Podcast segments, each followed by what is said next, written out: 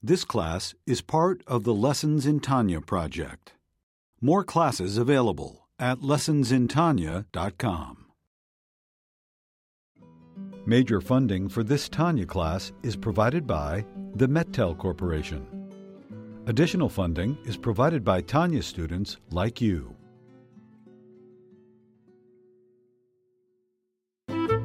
Lessons in Tanya. The Tanya of Rabbi Schneur Zalman of Liadi, taught by Rabbi Ben Zion Krasniansky. Tanya's text elucidated by Rabbi Yosef Weinberg.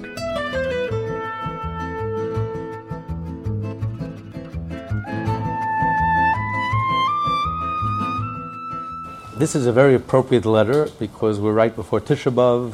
We're commemorating the destruction, and we are yearning and trying to achieve the redemption.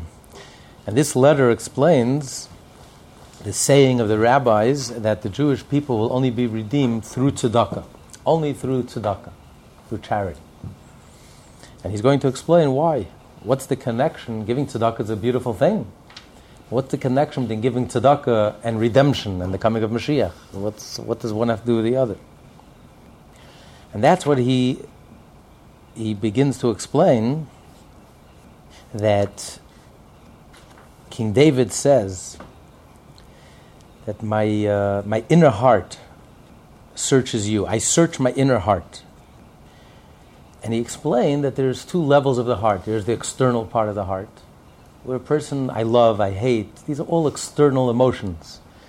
Emotions that you can easily describe and put into words. Things you can easily put into words are very superficial. Even though you feel you're on fire and you're all enthusiastic and you're passionate, but it's very superficial passion. And it's a very superficial fire. A person who thinks he's on fire and he's a ball of fire and he thinks already he's it, he's, he's arrived. And he learns this chapter and you discover you haven't even scratched the surface. you're, not even, you're barely in first base. Because it's all external, it's all superficial. You're still detached from it. It's still something that's detached from you. And that's why you're so excited about it. You get excited about something that's not you. You get excited about something novel, something, but it's not really you. It hasn't touched you very deeply. Versus there is something that really touches you deeply, and it has staying power. It stays with you. We see you get excited about something, and the next day it's erased as if it never happened. What happened to all that bubbling enthusiasm? And, and for a moment, you, you could fool someone. And we can even fool ourselves. Look, I'm so passionate about it, and the next day it's as if as if it never happened. What does that tell you? Even when it happened, it never really happened. The whole thing is just very superficial. By nature, we are very superficial. Our whole surface consciousness is very superficial. Then you have the inner heart. The inner heart reaches our subconscious, it's much deeper. It's the, phys- the human analogy would be if there's something in your life which your life depends on. If something affected and affected your very being and your very existence, that, uh, that feeling would runs much deeper than just your superficial, water of the mill, regular emo- emotions. You know, soldiers are going to battle, have these experiences, these life altering experiences, these peak experiences. When you're in a life situation where your life is on the line, you know, people, their whole life flashes in front of them. Reality slows down. Things that happen in a split second, you feel like it, it, it, it takes takes an eternity for it to happen. You're operating in a different dimension. You're able to do things that you never even thought is humanly possible. And suddenly you're able to do it. When your life is on the line, your focus, your concentration, you're tapping into a whole different dimension, a whole reservoir of strength, of energy, of, that you never even suspected that you even have. And you're so concentrated and you're so focused. That's what we call the inner heart. The inner heart is, that's real. That's genuine. Most people go through their whole life and they never want to experience it. That's why we love heroes. Why do we love heroes? The hero did one thing heroic in his life. Maybe the whole thing took one minute of his life. But forever and ever, for the rest of his life, we stand up for him, we respect him. He's a hero. He did something superhuman. He lived for one minute, he lived in a different dimension. He lived in a different level. He touched life, he lived life, he touched his inner heart he was able to experience that inner, the subconscious, that all came to the fore, to the surface. That's what we call the inner heart. And the good news is that every Jew has that inner heart. We have that inner connection with Hashem, that divine spark. What we call the Yechidah Nefesh, the spark, the divine, the Jewish spark within us. What makes us Jewish? It's the Jew within us. It's not the gefilte fish, it's not the latkes. It's the, it's the Jew within us that makes us Jewish. And the, the, that's what we call the Pintel Yid. But the Pintel Yid is very hard to access. Why is it hard to access? It should be natural since this is our core, this is our essence, it should be the most natural thing in the world. And yet it's completely foreign to us. It's difficult, it's distant. We have to dig very deep to touch it, to feel it, to experience it. Or certain extraordinary moments, like the previous Lubavitcher Rebbe described. You know, he lived through the Nazi invasion of Poland. He was in Warsaw when Hitler invaded Poland, and he attacked Warsaw. This was the first war in history where your living room became the front line. Even in World War I, the front line was outside the city. Hitler introduced a new warfare. The front line was your bedroom and your living room. He attacked apartment houses and he attacked civilians.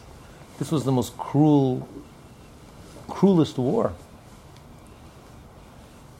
And the previous Rebbe lived in Warsaw at the time. And he lived through the bombardment. He describes it. He was an incredible writer, and he describes the whole scene. One moment you have an apartment building, the next moment it's gone, and thousands of people are buried alive, and limbs flying, and it's just the, the, the whole scenario. And he says that one, t- one day the bombardment was very heavy, and everyone ran to the local shelter, local bomb shelter.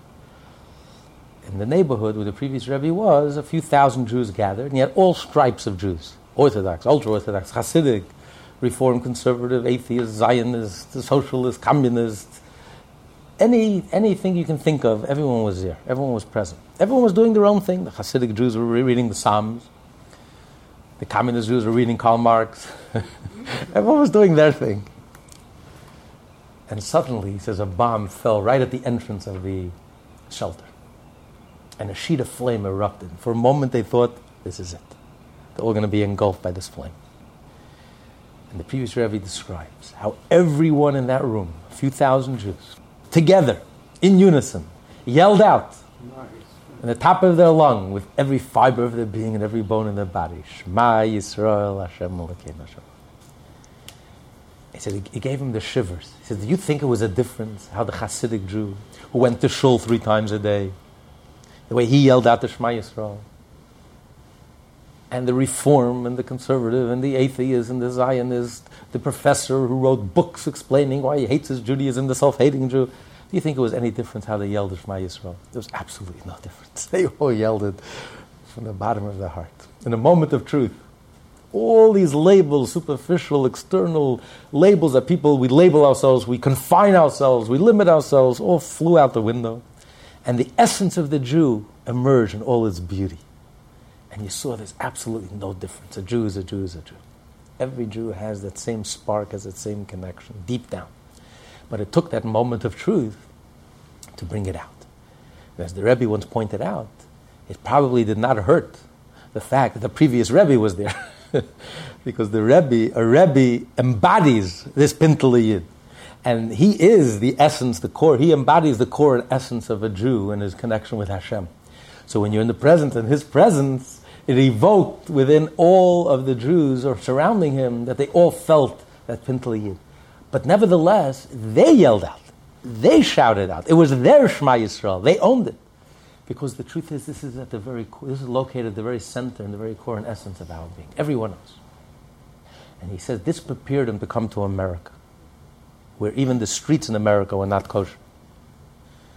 Many tefillin were thrown overboard on the way to the Statue of Liberty, to, to the Ellis Island, the Hudson. People thought America is different. You can't really be Jewish in America. Judaism is for the shtetl, but not for the America. America, you got to assimilate. You got to. It's a melting pot. You got to fit in. You got to work on Shabbat. You got to be practical. America is different. And the previous Rebbe said his experience at that shelter showed him. He had a live example a live demonstration that America is not different. No matter where a Jew is at, no matter who they are, where they are, At the end of the day, you'll always find the Shema Yisrael. Danny Pearl, at the end of his life, how did he finish his life? He said, I'm a Jew, and my mother is a Jew, and he said Shema Yisrael. At the end of the day, the truth comes out. And Ed Koch, what did he write on his, on his buried in the Christian cemetery, but what did he write? Shema Yisrael Hashem Elokeinu Hashem. There's no going away from it. This is who we are. But it's very difficult to access. Why? The question is, why should it be difficult to access? If this is our truth, this is our core truth, a, mom- a moment of truth only reveals what's there all along. The crisis doesn't create anything new. That moment when the bomb went off just revealed the truth. Like the last moment before you live, the last moment of your life, every Jew yells out Shema Yisrael Hashem Elokeinu because that's a moment of truth. It just reveals the truth that's always there. The crisis could only reveal something that's there. So if that's our core truth today, every day, all the time, every Jew, wherever they are, whoever they are, whatever life circumstances they find themselves in, then why is it that we need a crisis? We need a six day war, we need a crisis to remind us who we are and what we're all about. During the Six Day War, there was no right wing, left wing, all Jews coalesced, all Jews united. And that's when the miracles happen. When Jews are united, miracles happen. There's no force on earth that can touch us when Jews are united. That's our strength. But again, crisis only reveals the truth that's there all the time. So the question is, why can't we live this truth all the time? Why is it so difficult to access? And the answer is because of the covering of the heart because of our attachments. We have other attachments. We're attached to materialism. We're naturally attracted to materialism. Although it's a dead end and it's empty and it's a road to nowhere because it never really satisfies us. It's not really what we're looking for in life. Money, power, fame, indulgence never satisfies us because it's not really what we're looking for. But nevertheless, our attachment to material things is what obscures and covers up on the inner heart, doesn't allow us to access that inner heart. And he explains we're not talking about negative behavior. Negative behavior, we understand how negative behavior dampens our soul, covers up in our soul. Because you can't speak lies and slander someone and cheat and steal and be rough and gruff and, and nasty and mean and do something immoral and then expect to feel godly and holy. That we understand. You can't, it doesn't go together. It's like fire and water. If you want to be godly, you want to be holy, you have to act godly, you have to act holy. You have to be genuine, you have to be disciplined. You have to be on a spiritual diet, just like a person wants to eat healthy. You have to throw away junk food, and you have to be disciplined. And of course, when you eat healthy, you feel great. You feel like a million bucks. It feels good. You eat healthy food, you eat organic food, it feels it's delicious, it's tasty, it's healthy, you feel energized. When you eat junk, it tastes good for the moment, but, but, it, but it's a road to nowhere. It makes you only hungrier and is empty. It doesn't nourish you, it doesn't nurture you, there's nothing there. The analogy in Kabbalah is called a klipa. Just like you have junk food, you have junk lifestyle. When someone acts immoral, it's a junk lifestyle. You're eating junk when you're eating junk, and then it's no wonder why it doesn't nourish you and it doesn't nurture you. There's nothing there. There's nothing there to sustain you. It's pure garbage. So a person who lives a garbage lifestyle, even though today they celebrate garbage li- junk lifestyles, but there's nothing to celebrate. It's a junk lifestyle. It's empty. It's barren. It's it's it's it's, it's a dead end. There's no, nothing there to nurture your soul. There's nothing there to nurture your neshama. There's nothing there to give you any inner satisfaction. It's pure garbage, junk.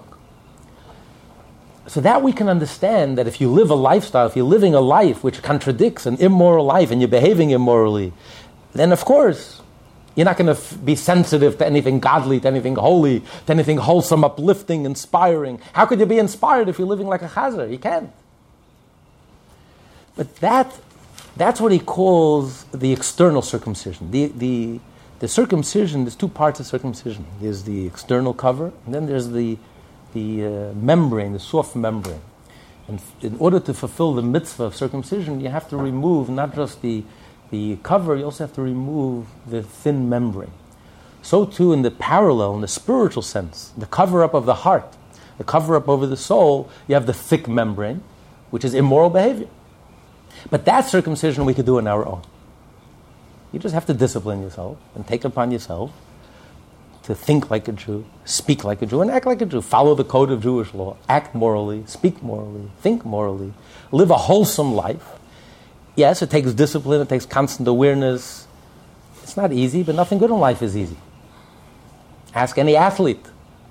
Nothing good in life is easy. You have to work very hard. Ask any artist, any accomplished person, anything in life. If you want to accomplish something, unless you want to live a mediocre life, but if you want to live a life where you stand out, where you make a difference, where you make a mark, where you, where you feel fulfilled and satisfied and challenged and engaged, it takes effort. Life is not a free, free for all. If it's free, it's worthless, it's meaningless, it has no value. So if you want to accomplish something, it takes discipline, it takes strength, but you feel like a million dollars. It's worthwhile. It's rewarding. So of course it's difficult, but it's doable. We can do it. We take the bull by the horn and we rein ourselves in and we make a choice. I don't want to live drunk, a drunk lifestyle.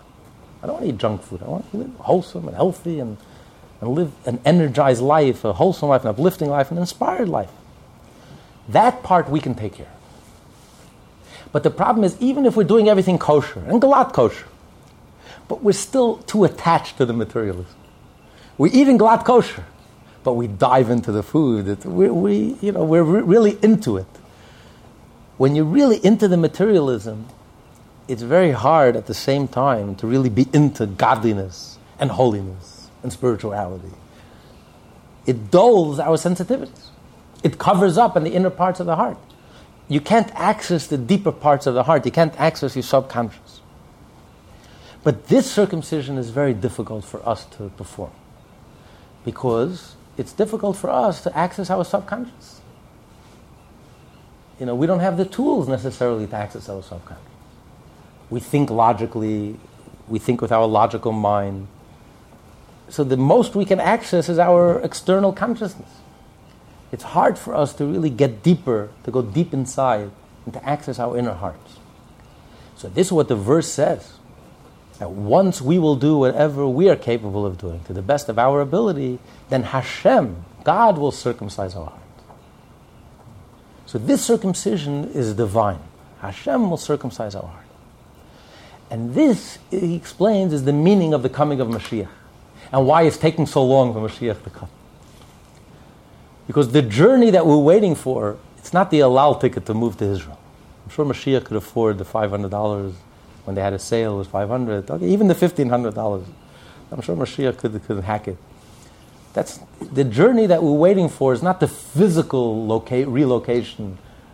It's a spiritual journey from the subconscious to the conscious, and that journey we've been working on for the last. We've been working at it for the last 3,800 years, and it's a very difficult thing to chip, to chip away.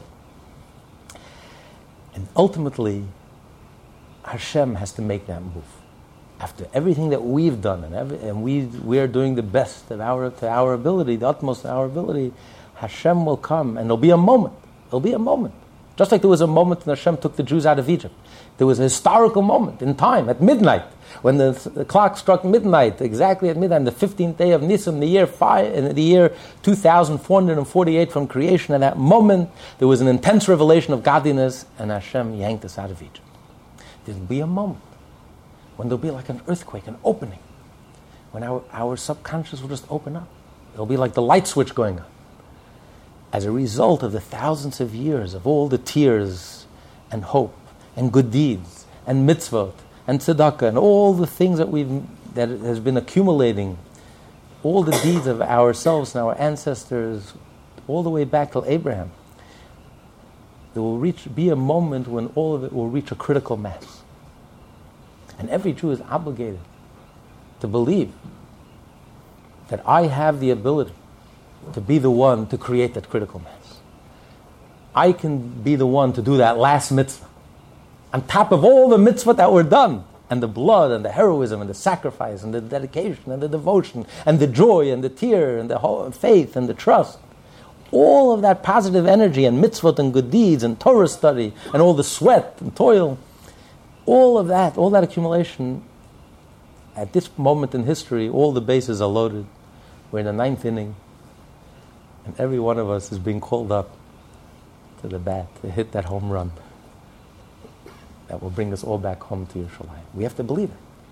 You can bring Mashiach, you can bring Mashiach, I can bring Mashiach. Every one of us could be the one on a Wednesday afternoon by doing that extra mitzvah, pushing ourselves, giving an extra penny to charity, studying an extra minute of Torah, giving someone an extra smile. You've already exhausted your, exhausted your, your quotas the, for the day. Push yourself. Say an extra kind word, whatever it is.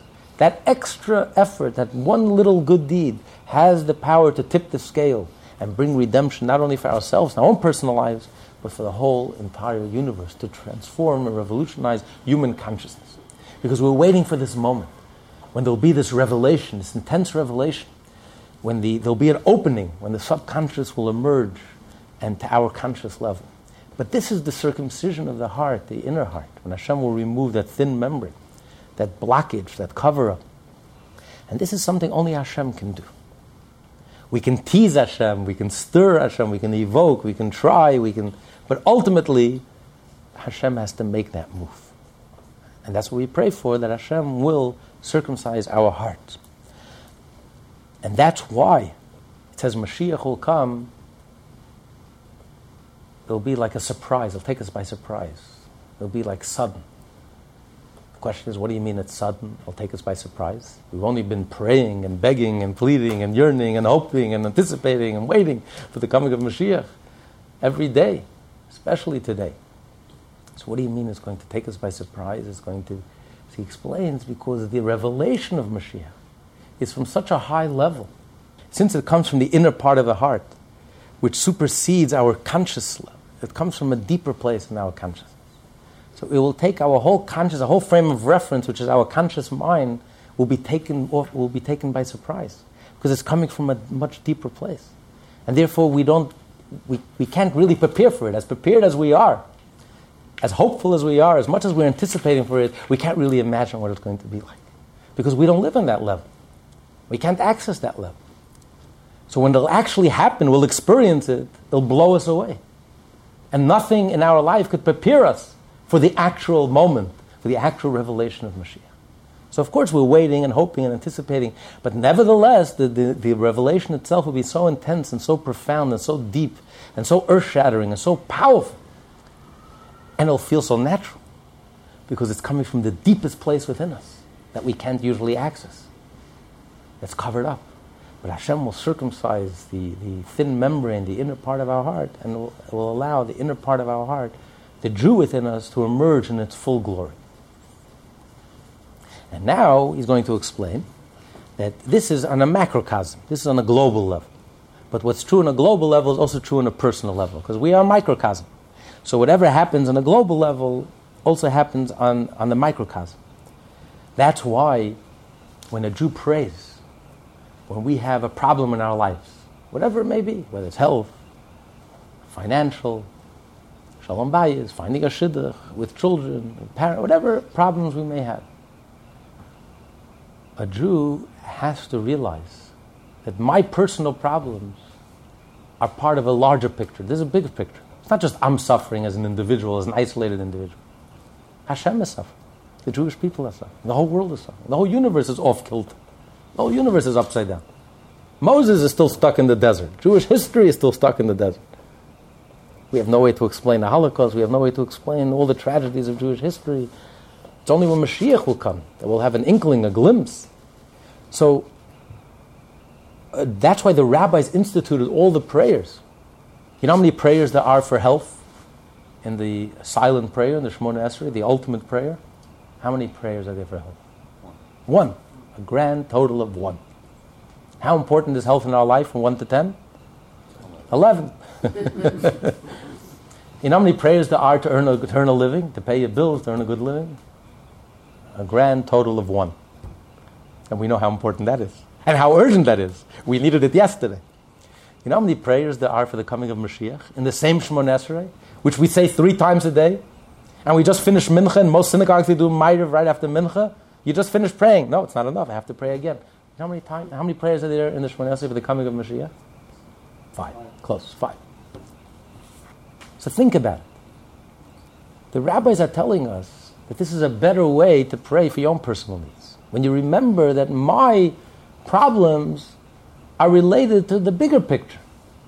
So when you resolve the bigger issue, all of the individual issues will be resolved at the same time. So it's a much better way to pray for your own personal needs because you're the only one that's suffering. There isn't a day that goes by that you don't have hundreds of thousands of Jews all around the world who pray sincerely with a broken heart, with tears, because of the anguish that they're in, whatever situations they happen to be in. But instead of everyone being parochial and narrow and selfish and self centered and just thinking about themselves, the rabbi said, hey, you're crying already. Cry for the bigger picture. And Mashiach will come, your neighbor will be good, will be good for your neighbor, will be good for you, will be good for God, will be good for Mashiach, will be good for the whole Jewish people, for the whole universe. It's a much better way, a much more powerful way of praying. So the rabbis are trying to train, to train us to realize that there's a macrocosm, there's a microcosm, there's a global, there's individual. We are a reflection of the whole universe, every one of us. So you have to think in those terms. We, what's going on in our own personal lives, is a reflection of the whole universe. And the same is true in the positive side. The happiest day of our lives, the day we get married, we stand under the chuppah. What do we say in those blessings, the Sheva Brachas? That just like God re- rejoices us, may He rejoice in the coming of Mashiach. Because the happiest day of your life, when you're experiencing that raw, intense joy, that indescribable joy that becomes the foundation for the rest of your life, you have to realize your joy is a reflection of the ultimate joy, the marriage of the Jewish people in Hashem when, when God will consummate his marriage with the Jewish people, which will take place with the coming of Mashiach. Imagine the joy at that moment. So your joy is a plug-in, is a reflection, a taste, a small taste of the joy that you'll experience with the coming of Mashiach. And that's why the day you get married, you can give blessings. It's a very powerful moment because you're getting a taste of the future. So he's saying when we talk of redemption in the global sense, when the entire Jewish people will be redeemed and the temple will be rebuilt and God's presence will emerge from hiding and the hidden, the, the godly spark, the Jew within us will emerge from hiding and will be, become full fledged and will, will be palpable and tangible. We'll feel it, it'll become natural, we'll sense it. But we can also experience that on a personal level, even before Mashiach comes. And that's what we call a personal redemption. We can experience on a miniature level a personal redemption, a personal coming of Mashiach in our own personal lives. Where and when do we experience that? And that's what he's going to explain now. That's during prayer. That is what prayer is all about. What is the difference between Torah study and prayer? Torah is intellectually engaging. The mitzvah of studying Torah, besides repeating and, re- and reviewing that that you've already learned, making sure you don't forget it, you retain it, primarily the mitzvah of studying Torah is to learn something new. Every day, your mind is curious. You want to learn something new, new information, or deeper understanding of the same information that you knew earlier. Every day, you grow in knowledge and awareness. Prayer is the exact opposite. Every day, you say the exact same prayer. So predictable. Every day, thousands and thousands of times, say it over and over and over again. Exact same prayer. How could you say the same prayer over and over and over again, and you don't and, and you don't tire. How do you keep prayers fresh? And the answer is, it's, it's like the difference between speaking and singing. If someone speaks, the rabbi speaks, and then he speaks again, he says the same thing, you're ready to throw tomatoes on the rabbi. You can't hear the same thing over and over and over. The rabbis can say the same thing over and over again, but it's difficult to say this, to hear the same thing over and over again. However, your favorite song, you can hear your favorite song a thousand times. And the thousandth time is just as refreshing, just as exciting, just as thrilling as the first time. If someone, if you speak and someone else speaks, what do you, what do you call that? Interrupting. If you sing and someone sings with you, it's beautiful. I mean, a, good, a good cantor is someone who gets the whole audience to sing along with him. If you say something and someone contradicts you, you get very angry. But if you sing and someone sings a little differently, what do we call that? We call that harmony. It's beautiful. When you sing, you close your eyes. When you speak, you keep your eyes open. It's easy to speak and not mean a word you say. Ask any politician. It's difficult to sing and not mean it, not be genuine. It's very hard. When you sing, it comes from within you. Because the difference between speaking and, and singing, speaking is a language of the, of the mind, it's external. Singing is the language of the soul. It's the difference between knowing and experiencing. When you know something, it's knowledge, it's information, it's interesting. First time, it's interesting. And you always have to learn something new. Otherwise, you grow bored. When you experience something, every time you're re experiencing it, it's like for the very first time. It's always fresh. When you re experience something, you, try, you relive. You relive something that you've experienced in your past. It's as if it's for the very first time. You're reliving it. So every time you relive it, it's fresh, it's exciting. And that's why prayer takes time. In prayer, we're not here to learn something new. In prayer, you're trying to take all these concepts that you know and that you've studied and you've learned and try to live it, to experience it. But to experience something takes time. You don't get there with a snap of a finger. You have to work your way. Prayer is a process. You have to climb the ladder. You have to work your way until you really experience it. When you experience it, that's prayer. And that's the difference. The external part within us, the conscious part, is all external.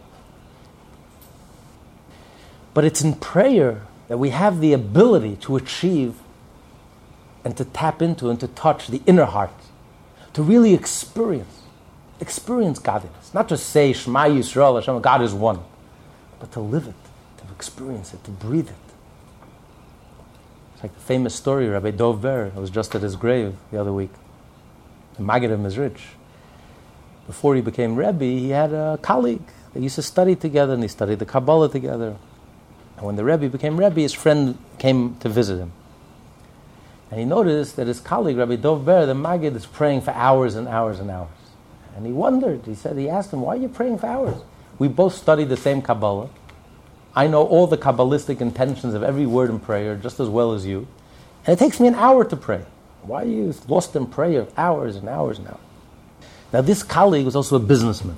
Twice a year, he'd go to the mar- big market, he'd buy wholesale, and then he would come back to town and sell it to the retailers. So, for 10 ye- months out of the year, he sat and studied Torah, and for two months, he was busy. He closed the books, travel, buy enough supply for the whole year, and bring it back to town and sell it, and from that, he made a living. So the Maggid said, Let me ask you, I know that it bothers you that you waste two months out of the year doing business. You would rather sit and study Torah 12 months a year. Let me ask you, why do you actually have to travel and go to the marketplace and buy all this? Why don't you just sit down, close your eyes, and in your imagination, imagine that you, you rented a horse and buggy, and imagine that you're traveling, think of the scenery on the way, imagine you're coming to the town, imagine you're buying, and then you load up and you're selling. The whole journey could take you an hour and then you can spend time studying. so he slapped. He says, very nice, but I'm not going to have any business from imagination. You don't get any business. This is not Hollywood. You, know, you got to produce. So uh, the, the, Rabbi Dov Ber said, you just answered your own question.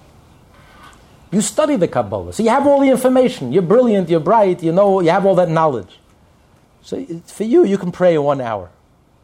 He says, I actually have to travel. I have to get there. I have to experience it. It's not enough for me to know the information. When you pray, you want to live it. When you say, Blessed is Hashem, you don't go further until you feel it and you experience it. When you say that Hashem creates the world every moment, it's not just empty words or just interesting information, abstract information. You want to feel it and experience it. When you say Hashem is absolutely one, there's no other reality but Hashem, you, um, you I don't go ahead, I don't go further until I actually live it and experience it. That takes time. That's what the purpose of prayer is. So, prayer and that's the difference between this world and the world to come. After 120 years, the soul goes to its eternal reward in heaven. What's the difference between heaven and earth? In heaven, the soul gets to bask in the radiance of Hashem. It gets to experience godliness. Here, we study about it. We learn it, we study it, but it's all abstract words to us. We can't really relate to it. We can't really connect with it. We talk about godliness, we talk about lofty concepts, lofty ideas, but we don't really connect with it, we don't really relate with it because we are physical beings. We are trapped within the physical body. Our whole frame of reference is our consciousness, and we can't get beyond it. So to us, it's just abstraction. But the soul, after 120 years, when the soul is free from the body, the soul actually experiences. Every level that the soul is at, it actually experiences. You know, we read about uh, near death experiences, people with, who are clinically dead and came back to life, and they describe how they saw the light, and, they, and it was an indescribable experience. Those experiences you can only have once the soul leaves the body.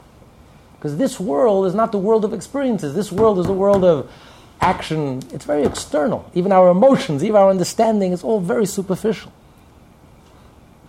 The only chance we have to get a glimpse, to get a taste of raw experience, pure experience, is in prayer. And that's the purpose of prayer. We're not just praying for our needs. God, I need this, I need this. Please be so kind enough to give me what I need. For that, you don't need to spend an hour every day praying. Take me five minutes. Hello, Hashem. Thank you for giving me life. Have a wonderful day. This is what I need. Please take care of it. I'll see you tomorrow. I mean, what do you have to spend an hour? The whole prayer. Because in prayer, we're not just asking for our needs, we're trying to experience godliness. We're trying to get beyond the external, the superficial, the external emotions, and trying to get to the inner heart. So in prayer, we can achieve somewhat of redemption, which is experiencing godliness. And when every one of us, by every one of us, experiencing our own personal redemption, it all adds up. One personal redemption adds up to another personal redemption. And before you know it, all these little flames add up to a huge torch, which leads us to the collective redemption, to the collective Mashiach. When we achieve Mashiach in our own personal lives, and we achieve redemption in our own personal lives, and we're able to access and to tap into and to experience the godly spark that's located at the very center of our being, and it becomes a living, dynamic force for us, a positive force, a joyful, joyous force, as it emerges within our own personal life, from the microcosm, from that it spreads to the macrocosm. And the general Shekhinah, the general godliness, the, which is the core and essence of all of existence, will also emerge. And that's Mashiach. What is Mashiach? Mashiach is when godliness will become palpable and tangible and felt and that will become our natural reality. Not like it is today. When you walk down Park Avenue, you don't sense godliness. Not yet. You sense a lot of ego, a lot of arrogance, precious little of godliness. Mashiach will come, you walk down Park Avenue, you walk down any avenue, you're going to sense holiness and godliness and wholesomeness and genuineness and depth and reality. Not like today where everything is smoke and mirrors it's such a false world. Everything is a bunch of smoke and mirrors. There's no reality to it. Multiculturalism, multipluralism, people don't know what's up and what's down, what's right and what's wrong, if there is a right or wrong. It's such a confused, discombobulated world. That's the, that's the exile. The world of Mashiach is when all the smoke will clear, the light switch will go on, and we'll feel it. And the truth is, once Mashiach comes, it'll hit us that we knew this all along. It's not like it's anything new. We'll say, of course, I always knew there's a God in this world. Deep down. I was just a little discombobulated and I didn't, I didn't put it all together. But once it becomes so tangible and so clear, we'll feel it. It'll be natural, it'll be self evident, it'll be obvious. And you'll experience it. It won't just be abstract knowledge. You'll feel it, you'll sense it. That's the world of Mashiach. It's the most natural thing in the world. It's the status quo that's completely unnatural. We're so disconnected, we're so out of touch with our real selves. And we're living off a, a diet of junk food and junk lifestyle. But this is so unnatural and so unsatisfying, and it's a dead end. It leads to nowhere. So, how do we get to Mashiach? By every one of us achieving a breakthrough in our own personal life through prayer. This is the centrality of prayer, why prayer is so essential in Jewish life. It's not just begging for our needs, it's, this is connecting, connecting with our essence, connecting with our core, connecting with the godliness, with the pintele yid located within us. Okay, let's begin the middle of page 57. Similarly, every particular spark of the Shekhinah inherent in the soul of every individual Jew emerges for the moment from exile and captivity during that momentary life which is prayer. During the service of his heart, from the depths of his heart, from the innermost point which becomes divested of the concealing foreskin and soars upwards to cleave to him with a fierce passion. This innermost point being a love of Hashem in the spirit of the phrase, for the sake of your life, a love that springs from awareness that godliness is the person's entire life. This is an all encompassing love. Just like your life, you don't compartmentalize your life. Life is not from 9 to 5. Life is not Monday through Friday. You don't take a recess from life. You don't take a break from life. Life is all encompassing. The moment you're born to the last moment. And you know, you never grow bored. Breathing is very exciting. Even though we've been breathing for decades and decades, it's not boring. It's very exciting. You don't, you don't have to make life more exciting than it is. It, it's exciting. It's, You don't think about it. you don't think about it, but it's it's it's it's uh, something that's so essential, and it's so real to us. You don't think think about it, but we do it every moment. So when you say that God is my life, when you realize that Judaism is not religion, Judaism is not something that's compartmentalized, something that you do on occasion. I have art in my life, I have ballet, I have religion. What you do on weekends, certain holidays, certain activities. Some people dance, some people read the Torah. Everyone has their interests. That's not Judaism. Judaism is not religion. Judaism is not compartmentalized. Judaism is a way of life. It's my life. When you sense that godliness is my life, and therefore it encompasses everything. Every part of me is part of my Judaism. Everything that I do is part of my Judaism. My own personal life, my personal interests, my career, whatever it is, 24 7. I'm not only Jewish when I'm in the synagogue, on Shabbat, when I'm standing at the Western Wall, on Yom Kippur when I'm dressed in white and fasting and I feel like an angel. I'm Jewish 24 7. In my personal relationships, in my business, when I'm standing at the water cooler on a Wednesday afternoon. Judaism permeates every detail, every aspect of my life. I'm eating kosher. Middle of business, I'm eating kosher. What is it's not religion. It's, it's every part of my life is part of my Jewishness. Everything. My relationships, my intimate relationships, personal, private, intimate. It's, Hashem is my life. Once you realize that Hashem is my life, this is an all engaging love. It's an all engaging, every part of me is involved. This you can experience in prayer. When you reach the level and you realize that Hashem is my life, and therefore, it's the most natural thing in the world. What does a person want in life? What is a person seek, seeking in life? If you had to boil it down to get to the quintessence, well, what are we looking for in life? We're looking for life, we're looking for energy, for passion. If someone gave you a million dollars, but it was a dull existence, you, you would lose interest. You're looking for life. People are always looking for entertainment, excitement, thrill. You want to feel alive. When you realize that Hashem is the source of life, you want to feel alive. If you're plugged in and connected to the source of life, then you'll feel alive. That's the only source of life. You're looking for life, run to shul. Plug in.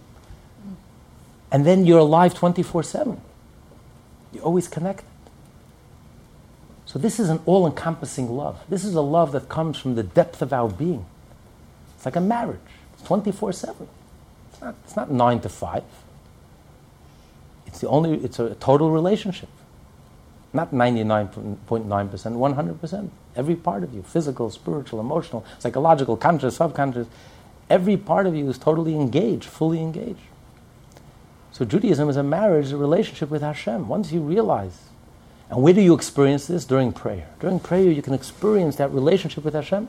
That's why the Baal Shem Tov said, I was just at the Baal Shem Tov's uh, grave for the first time last week. Where? In Baal Shem Tov was in the Ukraine, in Mezhebuz. You were there? Yeah. So the Baal Shem Tov said that that's the reason we shake in prayer. Why does a Jew shake? Shuckle. You notice that Jew shuckles. It's uniquely Jewish, by the way. Goyim don't shuckle. they don't shuckle. They, stay very stiff, very still, very respectful. Come to house of worship, a Jew shakes, shuckling away. That's how. There was, there was someone who has a whole theory that the Pashtuns in Afghanistan are one of the ten lost tribes. One of his proofs are because you go to their uh, madrasas, their schools, the kids are shuckling away. Only Jews shuckle. It's very, it's very strange. It's very unique. To everyone else, it looks very strange. Jews are shuckling away. They're praying. They're shaking away like a lulav. They're shaking back and forth when they're studying Torah. So in the code of Jewish law, it says, why does the Jew shake? Because the soul is like a candle. Candle is constantly flickering. It's constantly it's yearning to go up, so it's constantly moving. The Baal Shem Tov says because in prayer, a Jew is being intimate with Hashem. We're married to Hashem. We have a relationship with Hashem. And a relationship is not just cerebral, emotional. It's physical. It's every fiber of our being, every bone in our body is totally engaged, and that's why we physically shuckle. And that's why our Judaism comes alive. Without prayer, our Judaism is dry, dead, mechanical. It's more like a corpse. There's no life, there's no soul, there's no energy, there's no joy. It's very harsh, bitter, angry. It's enough what I have to do. I just do the bare minimum, and the rest, you know, I find, try to find a rabbi who'll give me every loophole under the sun. It's like paying income taxes. You know, it's more like a burden. You do whatever you have to. To you find every loophole. Never, you have an obligation. You do what you have to. But it's only in prayer that your Judaism comes alive. It becomes a joy. It becomes your life. When it's your life, you don't just do the mitzvah. You do it beautifully. You beautify the mitzvah. You're not looking for any loopholes. You want to do the mitzvah the best way possible and spend money on the mitzvah and beautify the mitzvah because it's your life. This is what energizes you. This is what inspires you. This is what uplifts you. The only way to achieve that is through prayer. A person who doesn't pray, a person who never gets beyond his ego, then his whole being is external and superficial. He can be brilliant, but it's all up here, it's all in the mind. And that was the challenge, that was the problem with Ashkenazic Jews, especially Ashkenazi intellectuals. The whole Judaism was up here. It was a head trip. And when Judaism is a head trip, you lose your heart and you lose your soul. You become disconnected. It becomes like a disembodied mind. And it's very unnatural, it's soulless. And that's why Jews couldn't run away fast enough. When Judaism became orthodox in Eastern Europe 300 years ago, which is an artificial label, when Judaism became religionized and became orthodox, that gave birth to reform and conservative. It was one distortion that led to another distortion. Because Judaism became a head trip soulless, heartless, joyless, harsh, very negative, and very egotistical. And that's not Judaism. The Sephardic Jews never suffered from it. By the Sephardic Jews, you won't find Reform, Conservative, Orthodox. All their rabbis were great Kabbalists. They never lost touch with the soul of Judaism. And that's why there's very little assimilation amongst, amongst the Sephardic Jews. They, they, they don't have all this, these illusions and, and this dishonesty, actually, trying to, if I don't live up to Judaism, I'm going to change the rules and change the laws. There's an honesty and there's a respect. And this is a uniquely Ashkenazi illness that resulted from the environment. Since we lived in the Enlightenment, we should rather call it the Endarkment, not the Enlightenment, we were affected by it. And Judaism became a religion and became Orthodox and became a head trip. Completely soulless and heartless. And it's only in prayer that you have the ability to go beyond your ego. And it's only when you go beyond your ego that you can begin to experience. You can begin to touch your neshama. You can begin to touch godliness, to experience godliness. And that's so, that's such a freedom. That's such a release. That's such a relief. And that's when you come alive. That's when your neshama bursts out in all its dazzling colors and all its beauty and all its all that energy, all that stored energy, all that joy, all that hope and that faith and that that goodness that every Jew has deep down. When you remove the ego, you get out of the way and you just allow the neshama to emerge in all its beauty. You allow the inner heart. Because we don't create, the inner heart is there. It's divine. We just have to get out of the way. And you only do that in prayer. Studying Torah doesn't do that for you. Because if you study Torah, it's just a head trip. And it just proves how brilliant you are. And you get more into your ego. And if anything, it only takes you away from your heart, from your soul. That's why prayer is critical. Those Jews who only study Torah, who neglect prayer, who have no time for prayer, have no energy for prayer, don't appreciate what prayer is. And the whole Judaism is studying, studying, studying Torah. It's, it's a mind without a body, it's a mind without a heart, it's a mind without a soul. And that's not a living Judaism, it's not a breathing Judaism, it's not a joyous Judaism prayer is essential because prayer is where we can touch godliness. We, we can become godly. We can get beyond our egos. Otherwise, we become insufferable. We become so arrogant and so haughty and so disconnected from our own selves. We only go deeper into exile. And Judaism becomes very harsh and dark and oppressive. And so, prayer is really the, the, the essence of the heart of Judaism. And that's where we experience a personal redemption. And then the Torah comes alive. Because when you pray and then you study Torah, you sense the holiness of the Torah. It's not just a chess game, it's not physics, math, proving how brilliant I am, how much innovations I can make in the Torah, misinterpret the Torah, put in my own innovations, untruths impose things that Rashi never said, that the Talmud never said, because just to prove how brilliant I am. But there's a humility. When you study Torah after prayer, you approach the Torah with a healthy sense of humility. This is the Torah. This is the divine. Every word, every letter in the Torah contains the infinite, contains Hashem. You approach the Torah with intense humility, and if I don't understand it, it's due to my own fault, and I will do whatever I can to try to honestly understand and to get to the truth of what the Torah is saying, not what I say. Forget about the I, but what's God saying? What's the Torah truly saying? And then the Torah learning will be truly in depth, and it's a Torah learning that has integrity, that has honesty, and it's a Torah learning that inspires, that uplifts. But this only comes when it's founded on prayer. And there's a moment when you forget about yourself and you come face to face with God Himself, with Hashem, through prayer, where Hashem becomes your life. And then it's the most natural thing in the world, it's the most beautiful thing in the world. It's wholesome, it's uplifting, it's inspiring. Then your Judaism becomes a living, breathing, dynamic, vibrant Judaism, which is alive and it's contagious. Because enthusiasm is contagious. When you're alive, and it's truly your life, then you don't have to preach and you don't have to impose. It's natural.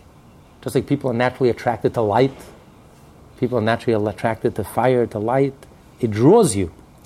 When you see a Jew who's alive, who's joyful, who's alive, who's wholesome, who's genuine, you're just naturally attracted and it resonates within you because we all have that spark within us.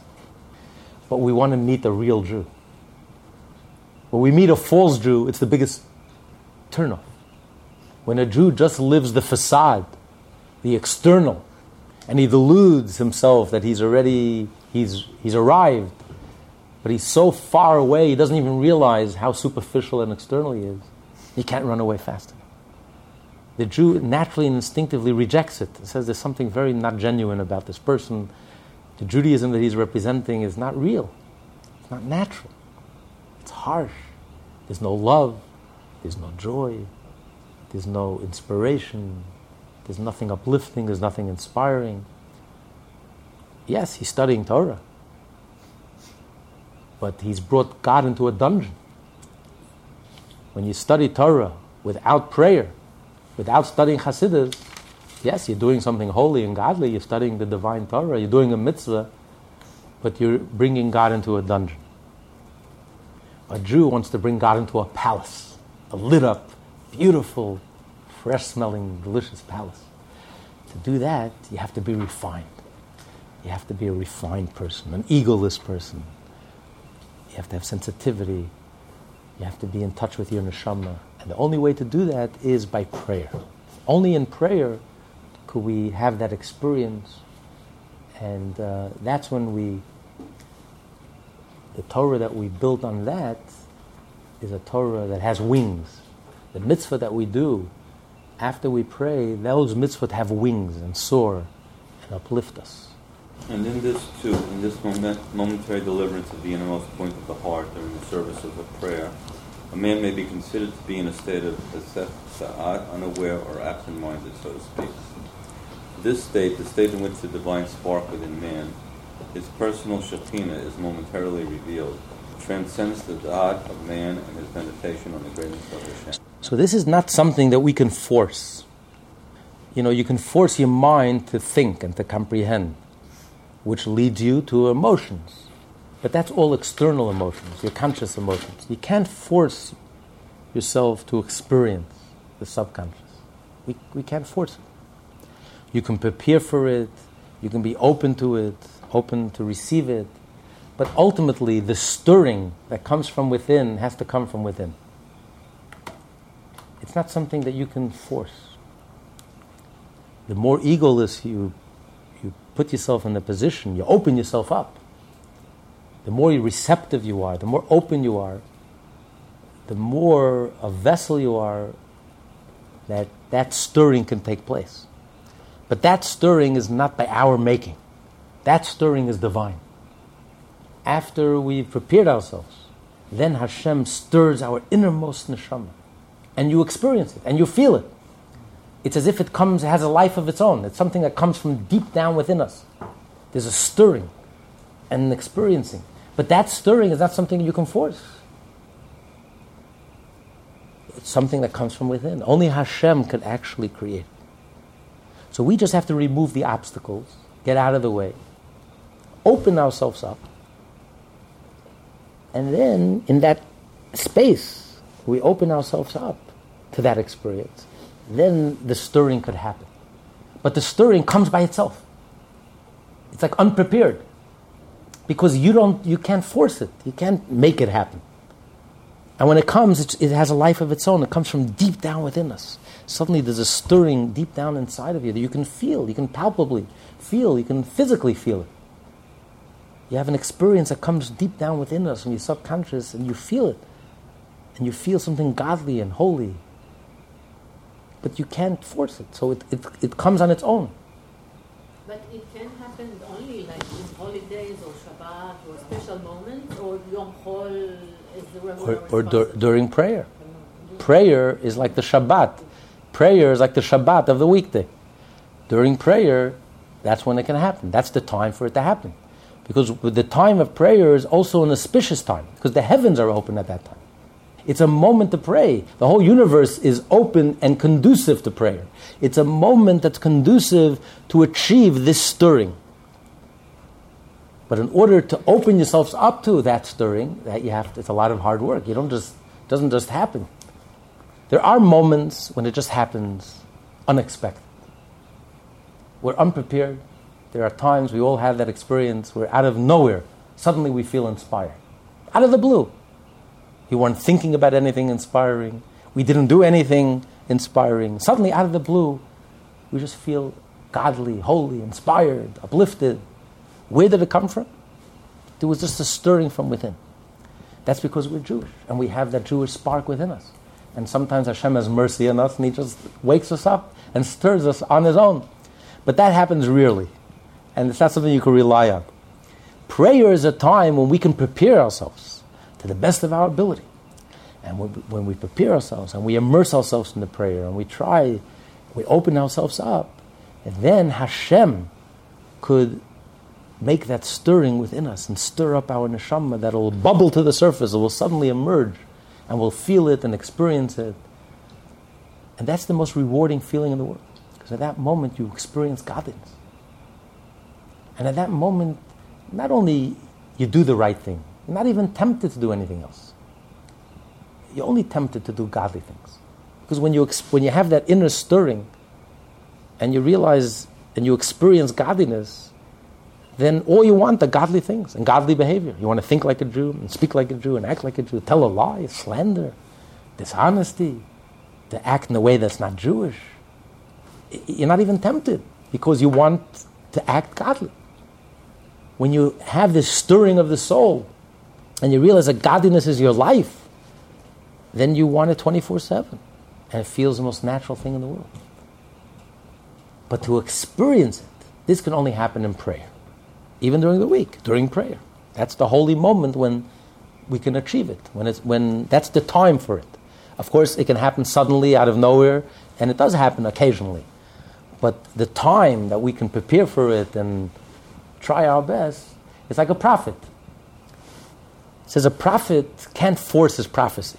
A prophet can prepare for prophecy. He can put himself in a mood, he can play music, he can put himself, but ultimately prophecy comes from above. Sometimes you prepare, and nothing happens. But, but when you prepare, and then it can happen. It's like someone said, genius is 99% perspiration and 1% inspiration. Mm. So, of course, genius is a spark of inspiration, but to get that inspiration, you have to have the 99% perspiration. If you open yourselves up and you're ready, the genius is someone who sat and wrote for 40 years, and then he wrote a work that, that became a classic. He's been sitting and writing, and he's, he, he was open and ready. When those moments of inspiration came, he was ready for it. But there's nothing spontaneous. A person who says, I want to be spontaneous. So he's a fool.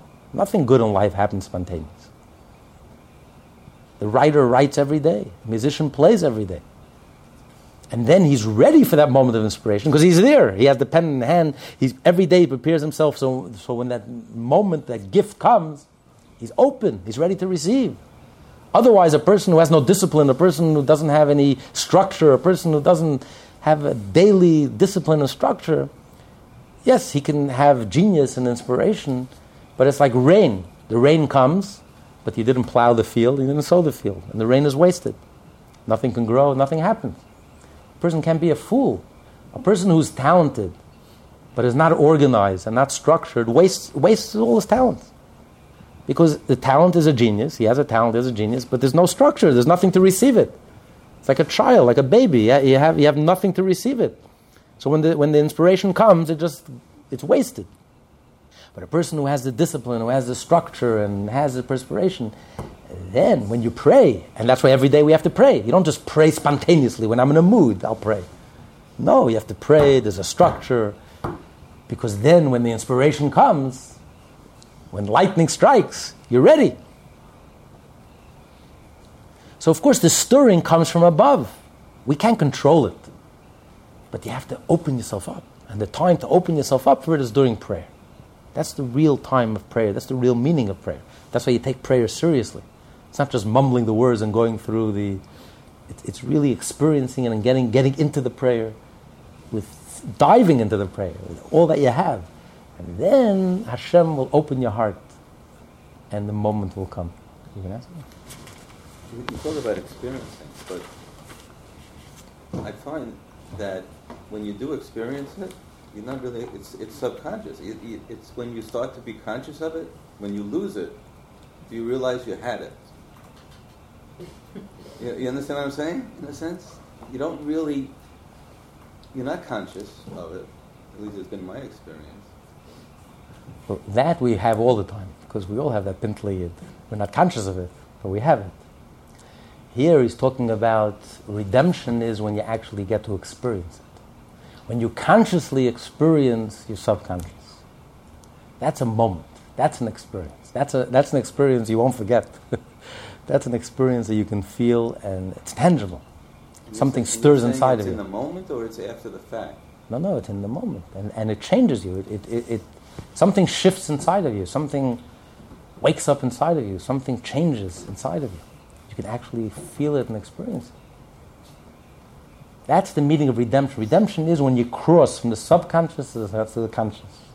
When you have a communique from your subconscious, an I am from your subconscious into your conscious, and you can feel it and experience it. It's the merging of the subconscious and the conscious. That's a moment of redemption. That's, that's what we've been working towards, and that's what we've been waiting for for thousands of years for Mashiach. That's Mashiach. The merging of the subconscious and the conscious. That hasn't happened yet. But individually, we can experience a little of it during prayer, if you pray properly. Occasionally, Hashem, out of His kindness, out of His grace, just gives us something stirs inside of us, and we just feel godly, uplifted, wholesome, inspired, seemingly out of nowhere. We don't know where it comes from. We didn't do anything to prepare for it. Sometimes when Hashem sees that we're really losing our way and we're really falling off, falling off the wagon, Hashem wakes us up. And we feel Jewish, we feel godly, and we want to be Jewish, we want to be, feel godly. That comes out of that comes out of the blue. That's a stirring that comes without any preparation. But that's rare the normal way to prepare for it so we can make this more part of our lives. Hasidim would pray every day because they try to experience this every day.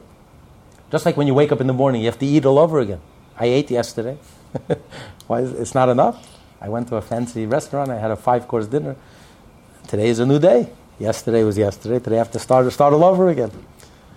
So just because yesterday I had a godly experience, that, that was good for yesterday. That carried me for yesterday. Today is a new day, I have to re experience it. So Hasidim would spend hours every morning praying to try to reach this level, to merge the conscious and the subconscious, to experience that godliness. Because once you experience it, your day will not be the same. It'll be a different day. Everything about your day will be uplifted, inspired, wholesome.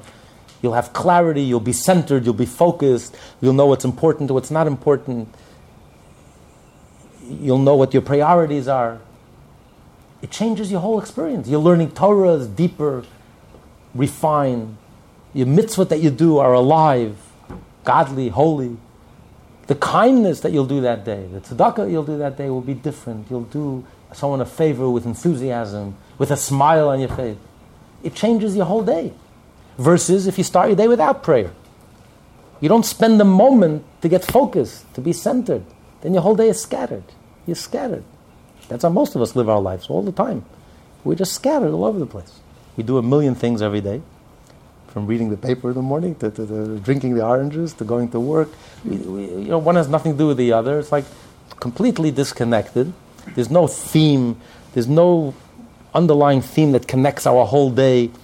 It's all we're just scattered all over the place. And no wonder why we get nowhere.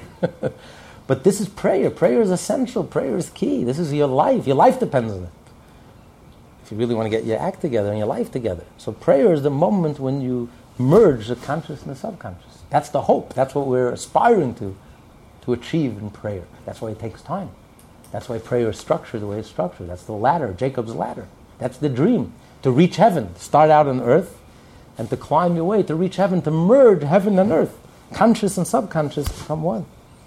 And when you experience it, you experience it. This is an experience that you won't forget, that touches you it touches your soul, it sings into your soul. Then it's a different Judaism. It's a Judaism that's alive. You know, a Jew is alive. I don't know if you ever met a Jew who's really alive. It's a, it's a nice thing to see.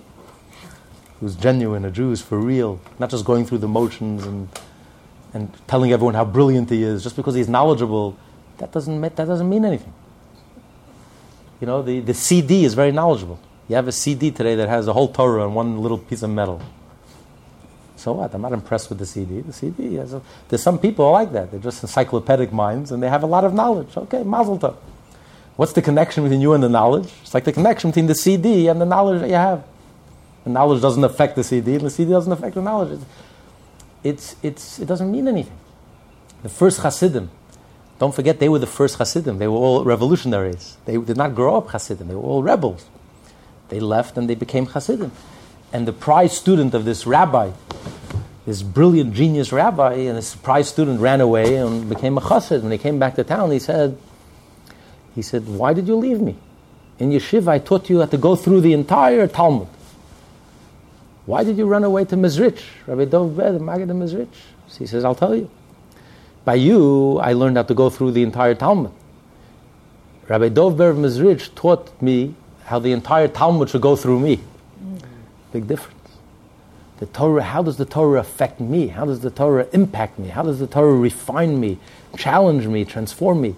By you, it's all about intellectual, it's an intellectual game. To show how brilliant you are, what a brilliant mind you have. It's all intellect.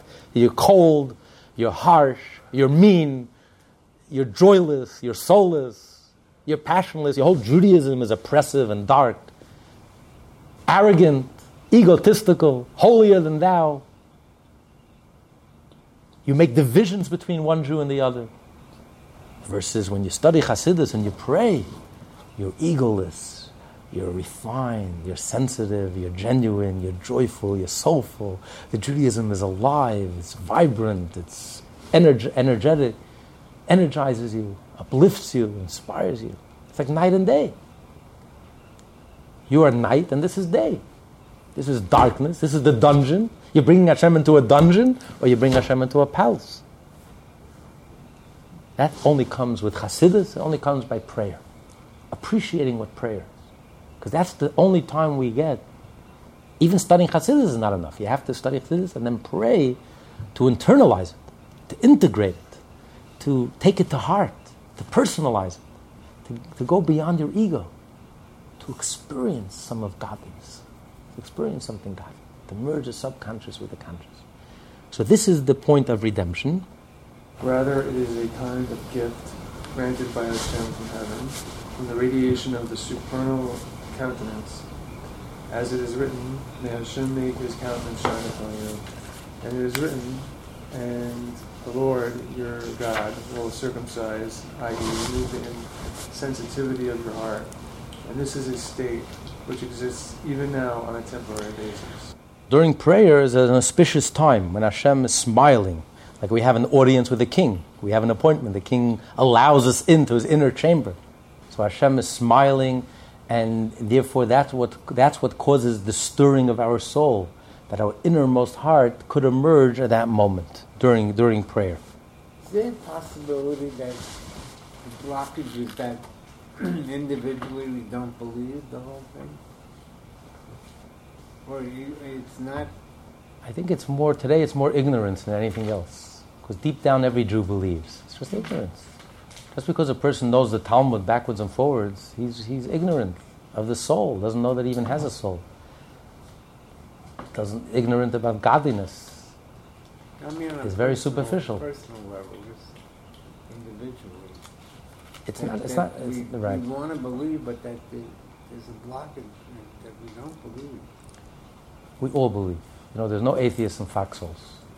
The blockage is that we're distracted. We are attached to material things.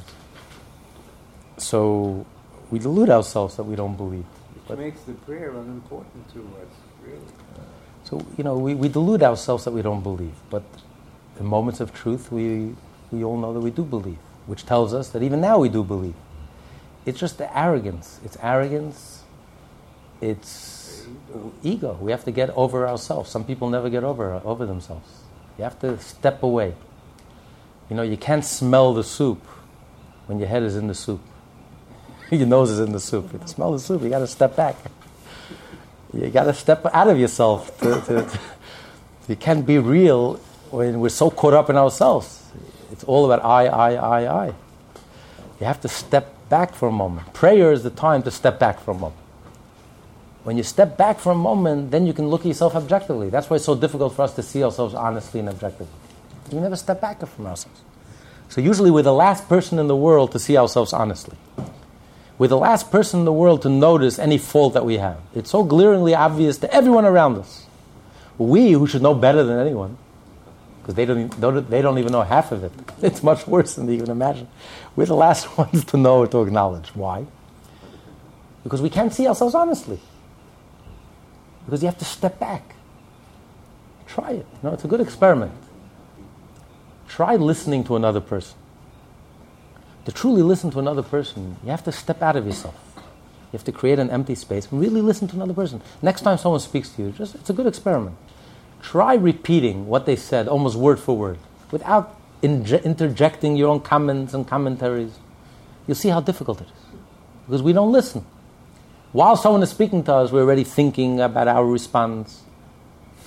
We, we didn't hear a word the person said. And that's why the person is not happy because the person doesn't feel listened to. Sometimes all you have to do is listen. He doesn't need your brilliance. Just needs to be listened to. Just listen what he says. And just just being listened to is already half the cure. When a person listens to you and repeats what the main points and the main words, almost word for word what you said, it, it, it, you almost physically feel relief. And then you can go on. But I guess we get stuck because we never feel listened to. No one listens. Everyone is talking. Nobody is listening.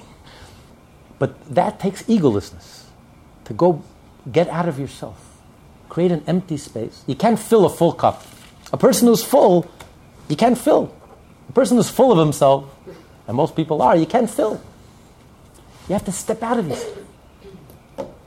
And it's such a rare thing. Today we have a whole society that celebrates ego, I. What's pride? This pride, that pride. What are you pride in?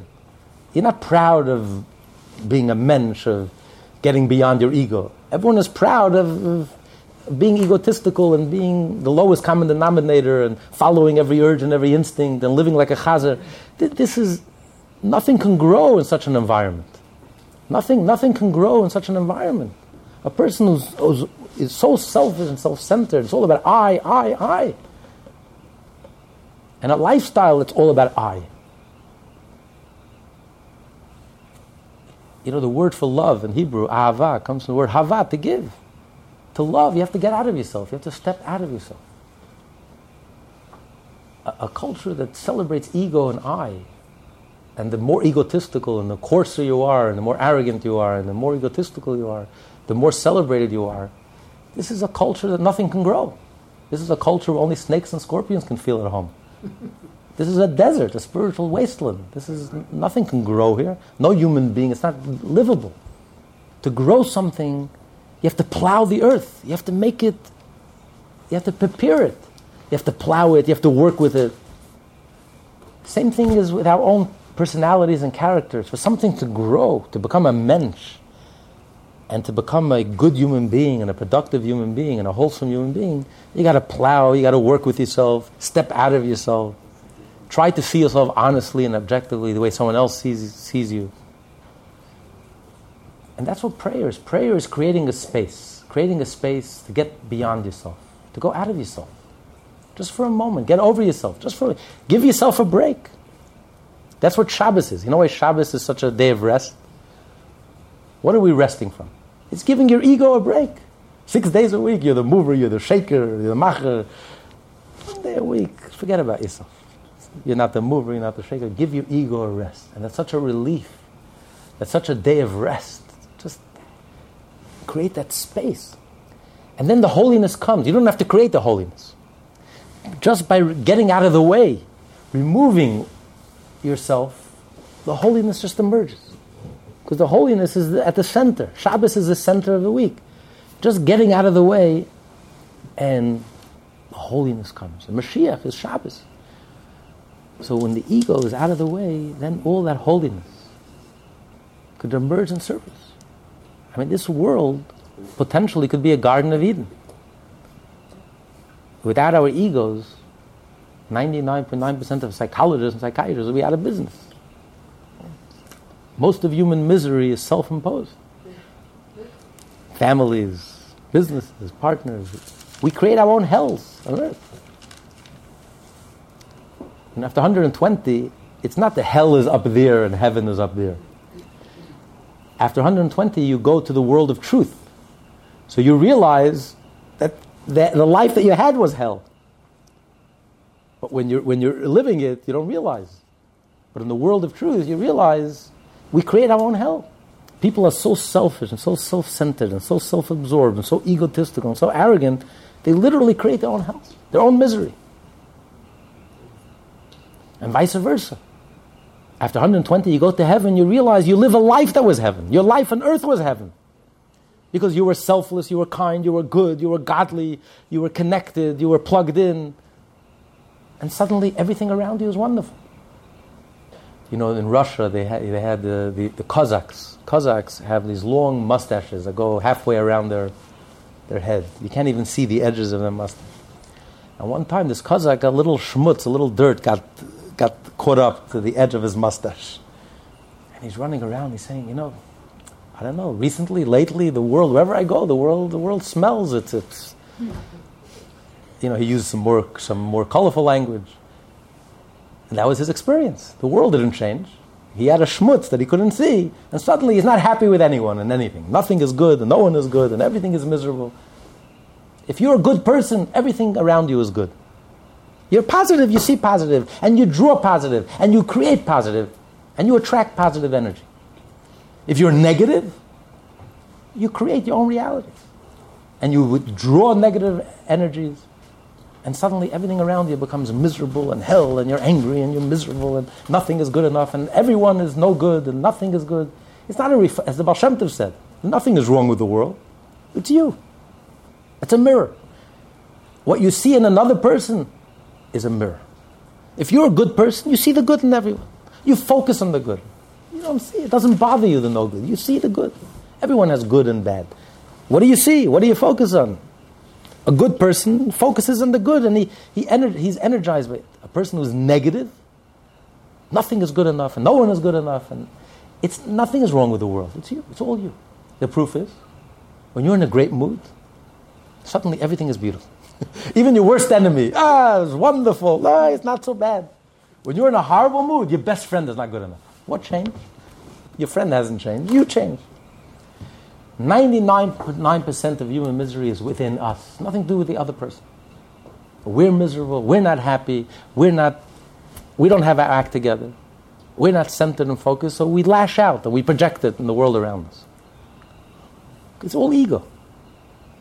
Imagine a world that was egoless, a world that was genuine. This world would be a Garden of Eden. When Hashem created the world, it was a Garden of Eden. Till Adam and Chava became ego- egotistical. They sinned, they became egotistical. They became self conscious, they became self aware. And they introduced misery and death and pain and lies and evil.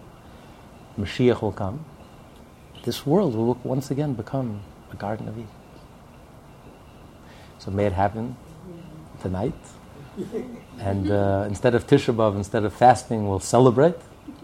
And the next year, we'll hear from the Alter Rebbe himself. This class is part of the Lessons in Tanya project. More classes available at lessonsintanya.com.